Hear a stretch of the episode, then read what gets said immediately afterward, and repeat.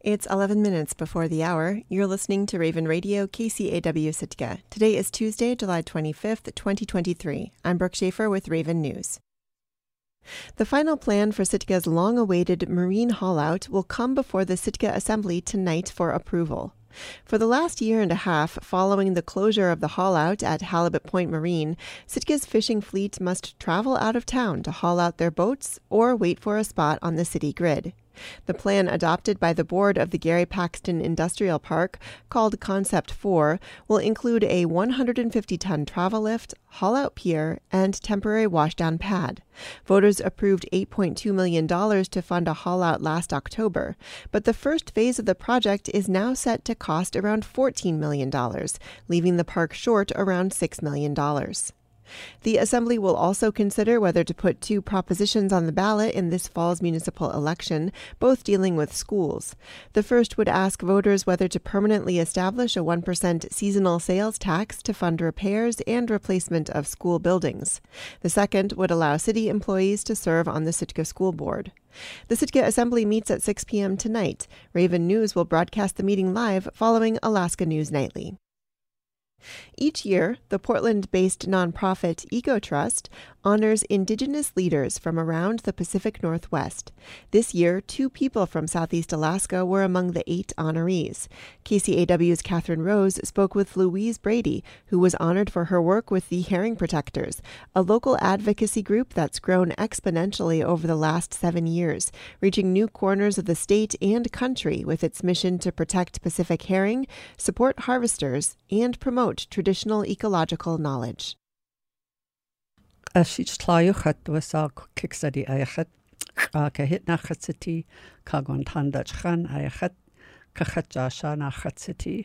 My Tlingit name is Ashich Tla, and I am Raven Moiety, and I am Kiksadi from here in Sitka, grandchild of the Kagwantan Wolf Clan, and we Kiksadi women are known as the Herring Ladies. My English name is Louise Brady for listeners who might be unfamiliar with what are the herring protectors and um, how the group um, came to be organized back in, I think it was 2016? Yes. 2016 was an interesting year. Um, Standing Rock really brought attention to a lot of things that are happening in what's called Indian country. And one of those things being, um, you know, the ex- extractive industry and the oil company wanting to build a pipeline on Standing Rock uh, territory. And as it was gaining momentum, things were happening in Standing Rock, and we were all watching what was happening. There was definitely an escalation. And I think a lot of people in 2016 were feeling pretty helpless, really wanting to do something to support um, the folks in Standing Rock that were really taking a, a, courageous stand. And we are talking about maybe doing a clam chowder uh, sale or fry bread sale. And then um, a friend of mine said, Well, there's another group that wants to do a fundraiser as well. Why don't you meet with them? And I said, Okay, sure, why not? What do they want to do? And she said, Well, they want to do yoga for Standing Rock, which I thought was very interesting. That's not something that I would have thought of as a fundraiser. And I feel like, uh, you know, that was the beginning of bringing together folks who a lot of times don't associate. And we ended up raising, I think, just under $10,000. We decided to meet after the fundraiser, and probably about eight of us, it wasn't a large group. And we decided we wanted to do something um, locally. And I suggested herring because in 1997 I had worked with the staff at the Sitka Tribe of Alaska uh, to organize people to testify at the Board of Fish because herring eggs are very special to us, uh, Tlingit people, all up and down the coast. And actually, I've been finding out all throughout Alaska, everybody loves herring eggs. It was a resounding yes. And so the next step was, well, what are we going to do? And I said, well, let's have a ku'ik. And I was the only Tlingit person there. And they were like, well, what's a ku'ik? I said, well, it's really hard to explain, but this is what we need to do. And so we started um, Actually, it took a while for us to get started. We wanted to organize a ku'ik, which is basically a feast before the Board of Fish meeting. Herring protectors started growing, and people wanted to do more. People wanted to keep gathering. So we have, throughout the last, well, since 2017, really done a lot together. Together. And I think that's the key you're being honored by EcoTrust with an Indigenous Leadership Award this fall. How do you feel about your work and leadership being honored? I was talking with some friends and I said, you know, I never have really aspired to any kind of leadership position. And I really rather consider myself an introvert. And I really hope that I come to the work with humility and service. I think more than anything, I'm really grateful that EcoTrust, uh, this recognition, will help us to spread the word about, you know, herring protectors and about why our traditional lifestyles are so important because I think it's easy for people to get behind, you know, the Tongass National Forest or public lands or things that might more directly affect them. We have to get people to care about herring. You just heard an excerpt from an interview with Louise Brady, who was recently honored with an Indigenous Leadership Award from EcoTrust. You can find the full interview on our website at kcaw.org later today.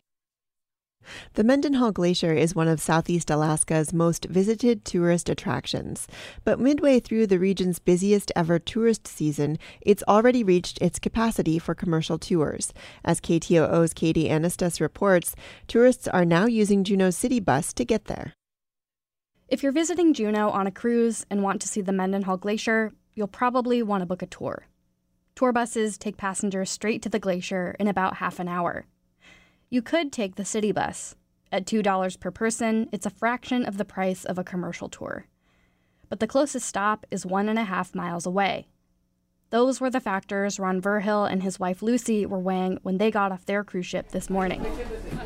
I wanted to take the city bus because I want to save some money. And Lucy wanted to, um, she wanted to take a tour bus. So we we're still kind of not on the fence about which way we're going to go.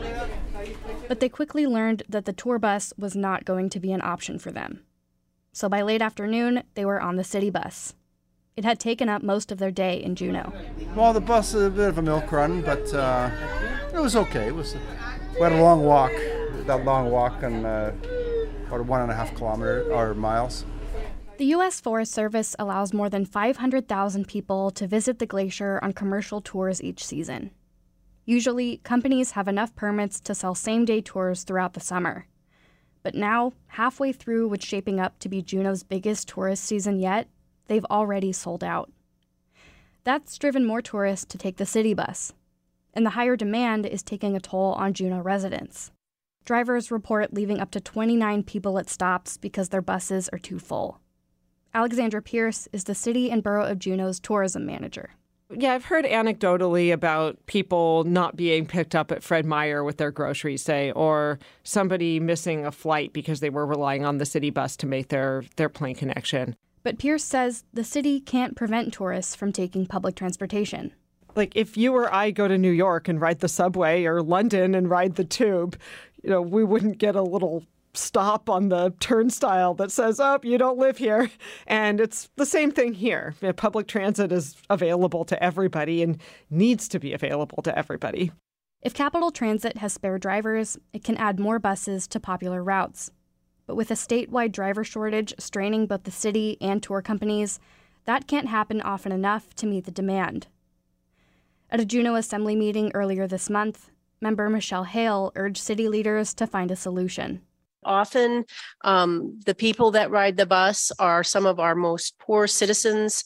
Um, not always, of course, um, and and might uh, be might not have access to even figure out who to make that complaint to. In an effort to reduce pressure on the bus system, the city has issued additional permits for the parking lot by the Brotherhood Bridge. Tour companies are taking tourists there to see the glacier from a distance. The city has also hired a consultant to help figure out how Capital Transit can meet the needs of residents and tourists during the season. Pierce says the strain on public transportation points to key challenges Juneau faces when it comes to tourism. We have a shore excursion supply and demand problem in Juneau. Um, if I could characterize simply our two biggest tourism issues, it's a volume problem. There are just a lot of people, and there's a supply and demand problem that we are running out of having enough things for those people to do. We've always been a destination where there's a lot of options and a lot to do, but we just have too many people now. She says the consultants should have recommendations ready for city leaders next month. In Juneau, I'm Katie Anastas. I'm Brooke Schaefer, and this has been Raven News.